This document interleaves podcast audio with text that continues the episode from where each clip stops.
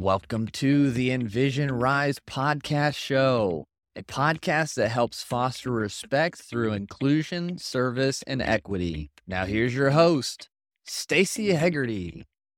Welcome to the Envision Rise podcast. I'm Stacy Hegarty, Vice President of Equity and Inclusion for Envision Rise.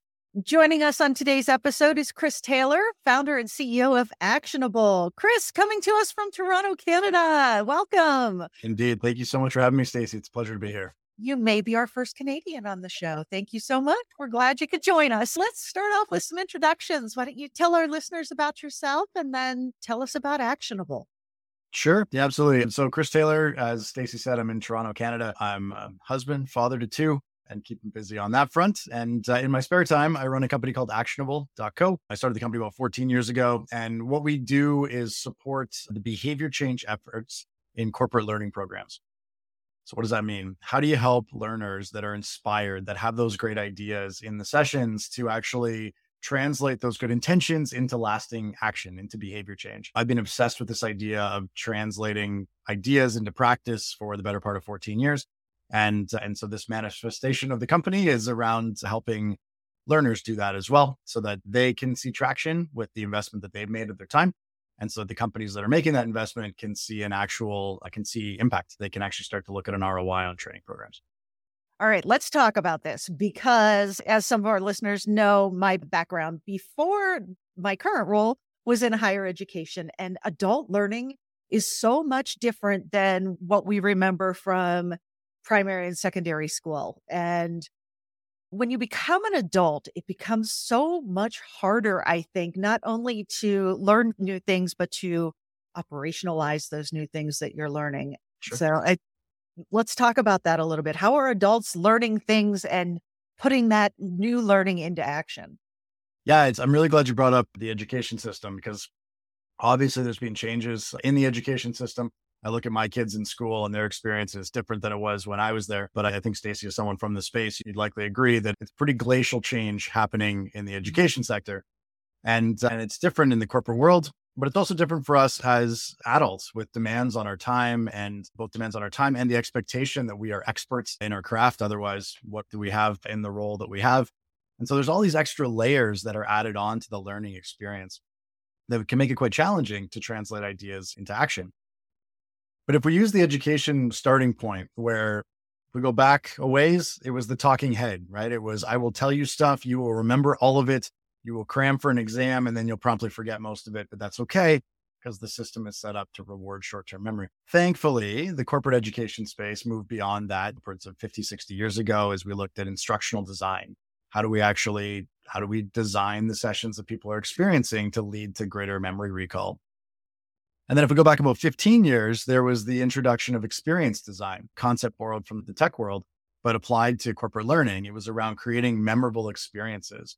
Really good science out there around sensory experience linking memories. And so it's easier for us to remember things when it was that memorable thing that we did in the session. What we believe at Actionable, what we've seen is that's great, but that's still only focused on knowledge recall it's not yet focused on the application of the learning. Application of learning benefits from what we describe as impact design, where certainly experience design is important. And of course, instructional design is a critical foundation to this. But if we're not designing programs to actually be focused on the outcome, on the impact that we're trying to create, it's it's not really fair of us to expect the learners, the time-starved learners that are exposed to that content to somehow decide what's important, try to put it into practice, fall down because it's something new, get back up again, keep going long enough to establish a change in and amongst all the other things that they have to do with their time. So this is the problem that we're tackling within Actionable. And if we're doing it right, which we hope we are, we can also be able to demonstrate that change so that there is that the greater measurement level. So uh, let's talk about how corporate education actually benefits organizations, something that we see often when the economy takes a negative turn, as our economies have done lately globally. The first thing an organization does is said, okay, we're going to cut training. Yep.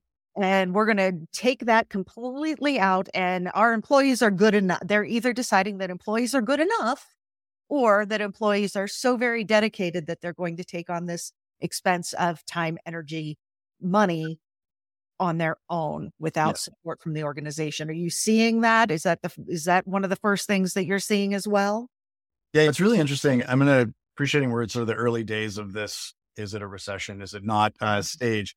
If we go back to the beginning of the pandemic, I think it was that sort of on a dime flip into, in a lot of cases, recession mindset for companies. And we saw it. We work with a global network of consulting firms that utilize actionable in their business with their clients. And we saw 60, 70% of them just had their business go off a cliff in March of 2020, right? From full calendar nine months out to literally nothing. And yes, that represents to me that mindset of cut expenses, cut them quick, when it comes to almost uh, financial prudence, right? Like it's the responsibility of the company to rein in a bit. What was really interesting to me though, Stacy, was the 30 to 40% that did not have that happen. And in fact, didn't miss a beat. They just kept going with their clients. And in a few cases, there was almost a survivor guilt that they had because they actually had their best years ever in 2020. These are corporate training firms, right? That are in their colleagues are decimated and they're thriving. What's the difference? One of the core differences, as we've seen, and we spent a long time digging into this, is the mindset on the part of the client. Is that training an expense or is it an investment? And everybody talks about the investment in their people, right? But when push comes to shove, when it's recession's looming and we need to cut back, training gets cut, which I would suggest means that it's not being treated as an investment. It's being treated as an expense. And of course, we reduce our expenses personally and corporately when times are a little bit leaner. And for me, the missing piece there is the ability to actually demonstrate impact, right? To be able to demonstrate it, the return on investment that exists. And so, just coming back to your question, I think it's an interesting state where, yes, training expenses get cut, training investments don't. Training investments need to actually have a way to show that it's investment, not just to say it's an investment. So what you're talking about is far more than bringing in a consultant to do a day of training with your managers and hope that's leadership training that's going to stick. Yeah. I, what what does actionable actually do to help support the learning that needs to go on as opposed to we checked a training box, everybody had 8 hours of leadership training, we should be good to go for another 12 months. That's a great question. So I'm going to actually park actionable temporarily and circle back to what I promised. but the, it starts before actionable. It starts through, I use this term impact design. That's, that's a nice sort of buzzy catchphrase, but it actually means a different way of thinking about training investment. And in a really sort of surface level, it's saying, what are the strategic priorities for the organization this year? Okay. Based on those strategic priorities, where are the competency gaps that we need to develop inside our organization. Okay. So one connects to the other. Once we identified the competencies, how does that actually show up? What are the behaviors that people are shifting? How are they acting differently? How would we know by looking at them that they're acting in a different way that is aligned to the competencies, that is aligned to the strategic priorities? And once we've identified what the behaviors are, then the training design, as far as deciding what we're actually going to be bringing in to provide to our employees, should be nothing less and nothing more than the knowledge and the motivation for people to want to engage in those behavioral changes, to have the knowledge on how to engage in those behavioral changes. So, piece one, and this is what we work on with the consultants we work with and clients and anyone that will listen to me speak from a stage or a podcast, is that it's way too often I see situations where someone from HR inside corporate is shopping for a leadership development program and if the consultant says, why?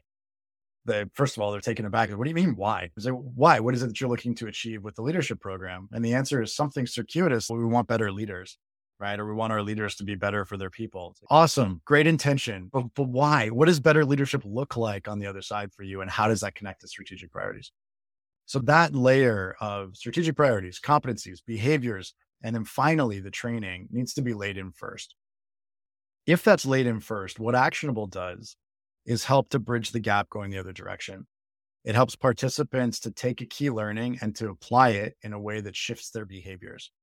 It allows the behaviors to be measured and quantified and to looked at to be looked at across the organization to say these behaviors grouped these ways are starting to impact these competencies. Are you seeing a corresponding change in a KPI that would suggest your strategic priorities are on track? Lots of words loaded in there. But ultimately, what Actionable is designed to do is to be that system by which you take training and connect it back to the strategic priorities of the organization. I think there are so many times that I know we hear from clients that, well, training's not a priority right now. Sure. That is, and it, at the end of the day, what it boils down to is the C suite feeling like they can't quantify the return on investment because training as this big overarching idea generally their employees aren't taking a test or something like that in the ways that we would assess learning when we were growing up or sure. even in college now out in the real world with our jobs and our careers we don't assess in that way so how do you go about assessing learning for adults you're obviously not giving a midterm or a cyber or any of these kind of things. No. Yeah, because those types of assessments are really capturing knowledge retention, right? Saying how much do you remember from the session? It's not actually looking at how do you how are you applying it? How is it actually impacting your work? And so there are some great 360s are very popular. The idea of looking for observable behavior change from from colleagues and from your boss. Um, ultimately we want to see though even that it's still subjective to a degree what we want to see is we want to see movement on the KPIs that are actually being that the company cares about. One of the areas that rarely gets cut in training during a recession is sales training. One, because of course we want to continue to grow our companies. But secondly, I believe it's because it's a lot easier to measure the impact of sales training, right? It's like we're generating more revenue or booking more leads or whatever, right? Sales is a really great function in the sense that they measure everything along the way. Whereas leadership development or equity and inclusion development, right, really hard to, to start to quantify. So that's why that connection point at the beginning work of saying, I was going through it at a theoretical level, but let's say this is a real client example. The strategic priority is to, to cut costs. Our costs are too high. What's one of the biggest areas? It's headcount. So are we cutting roles? No, the biggest challenge is actually that we have 60% voluntary turnover in, in our frontline staff and it's costing us 7 million bucks a year okay. So a strategic priority now is to reduce that $7 million expense. How are we going to do that? They identified a number of vehicles, one of which was we need better leaders at the frontline level to hang on to those people longer. They could have stopped there and it would have been really risky because they would have gone, we need some leadership training. So go find some leadership training. But they did the work of going an extra layer and saying, how would our leaders be different if they were retaining people, if they were keeping people motivated and, and were desiring to work here. And so they identified things like better psychological safety, better feedback and accountability, finding opportunities to have discussion around career advancement, et cetera. And so they made this sort of laundry list of things that they that that are in the competency and behavior mesh between those two those two buckets.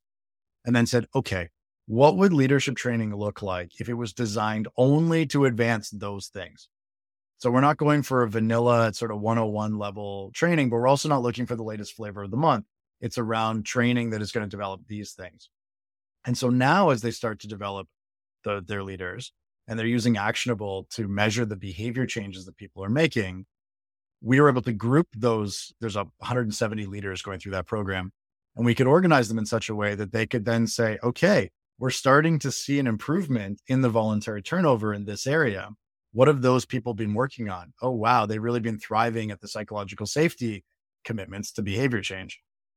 That's not stating causation, but if you show enough sort of those connection points of those correlations, companies start to go, I don't care if it's causation or correlation. There's enough here that I'm going to mm-hmm. continue to invest in this type of leadership training because I can quantify it.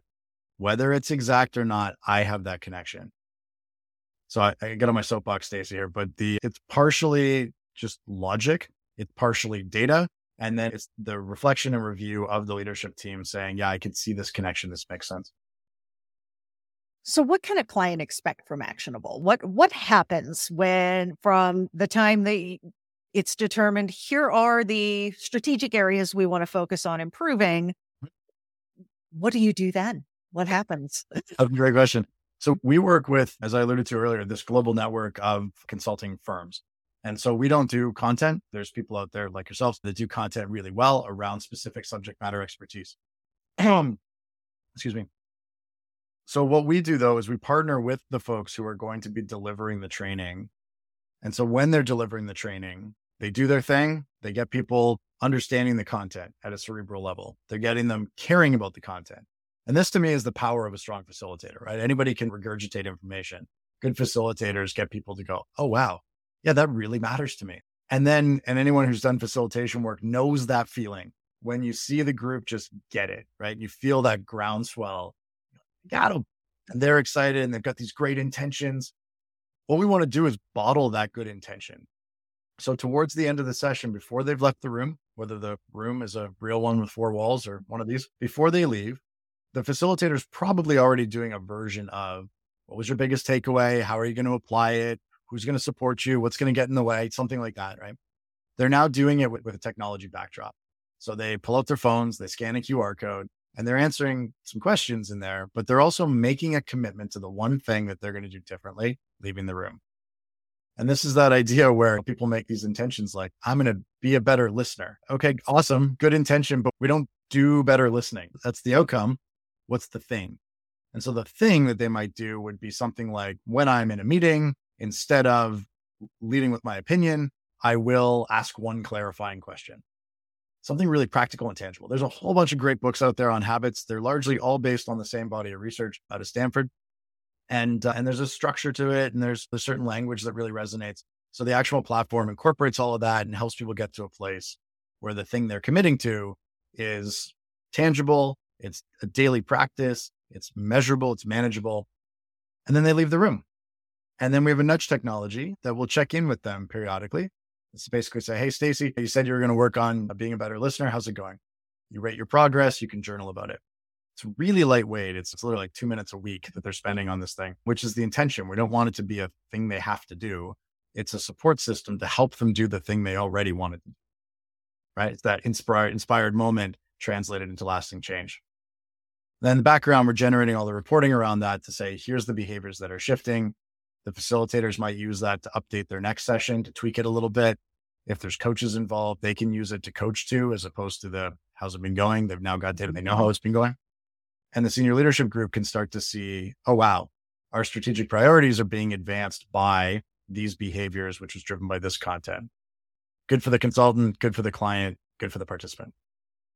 This is such fascinating technology for me because it reminds me of people who are on a wellness journey, a physical wellness journey, and they want to stop you know, snacking so much at night or whatever it is. They tell you, write down everything that you do sure. as far as eating. And while that's not going to necessarily change your behavior, it does make you become much more reflective on that habit.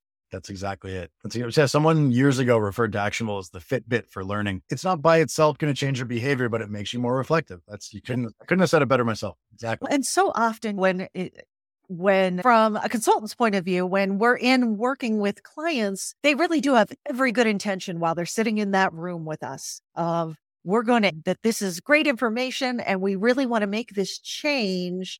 And what we know about humans is even if it's good change, we don't like it unless you get us in a mindset where we can change our own mind about what that change means for us. So I love that this is a tool that kind of follows you around a little bit and just as a reminder back to that space of, Hey, remember when you said you wanted to become a better listener and this is how you're going to do it. So what happens for the individual? So they get the reminder and they check in and what do they see? Do they need to write text? Do they rate themselves? What does the tool actually do when they check in? Yeah, great question. They've got a the two parts. There's a check-in wheel, so it's a one to ten scale. It changes color, interactive. It's fun. It's addictive, actually. So speaking of habit, so they rate themselves. How do I feel I'm doing with this today? And then if they'd like to, they can also add a note or a journal entry, if you will. Some people do, some don't. We have some pretty compelling data that suggests you should write things down. It will lead to greater change, but uh, but it's optional. And so they'll usually do that a couple times a week for usually three to four weeks. And then at the end of that period, they'll have usually a more fulsome reflection exercise. So it'll be a few questions that are more around what's changed for you, what impact has it had, etc. But just to really anchor in that learning. And and this is the sort of three to four week cycle it doesn't end at that point. This is we usually actionable is usually, usually utilized in programmatic installations. So they're going through multiple sessions over a period of several months. And so at the beginning of the next session, there will often be a debrief of that. So again, instead of the facilitator having to ask, so how's it been going, everyone? The facilitator clicks the one click to generate the report, put it on the screen and say, all right, so this is what we accomplished as a group. This is where we fell down. Let's talk about it. Gary, it looks like you had a great breakthrough on X. Can you tell us about that, etc. And so it, it gets deeper faster. For the participant, they have their own record over time too. So in addition to the check-in, they have their own graph and journal record. And so they can see their progress. And to your point about the health and fitness, the opportunity to reflect more regularly really cements the learning for them and can help them change course if they're off track. They also have the ability to support each other. It's not a social app, it's not designed to be, but they can choose accountability partners and they mm-hmm. can have some support there. Yeah. Oh, this is such a great tool because anyone who's ever led multiple training sessions with the same groups of people, four weeks, uh, you, you do session one, everybody feels good, they're committed, they're going to go. Four weeks later, you're back, and they literally have not given a second thought to what they were so committed to just a month ago. And it, it's it sets you back so far in your training efforts, in your ch- organizational change efforts. And it's not that people are lazy, they're not blowing it off. People are busy and our brains do the habits. So if our habit is we go to work, we do these things, we have lunch, we do these things when we get back from lunch and we go home and we don't put in this new habit, everything falls apart. That's it. And then organization organizational leaders feel like, okay, training doesn't work. So they don't feel too guilty about cutting it when it's time to say goodbye to an expense. And I, you know, I, and I love the space and I love, I work every day with the facilitators that are doing that work and pouring their heart into it. And from a senior leadership perspective, if that's the cycle that you've been experiencing your entire career, can you blame them for right. putting on a job like that? It's our responsibility as leaders is to protect the financial security of the business. And something's not generating a return, it's got to go. I think what's even more frustrating, because you're right, and that's usually the case, right? And still, we had those breakouts, those people in the class that just really applied and did amazing things. And you hear those stories, those anecdotes about the improvements people made. And it's even more heartbreaking for me when when that happens because it can so easily be dismissed out of turn. It's like, yeah, but it was one guy, and oh, but yeah, but it's all hearsay sort of stuff.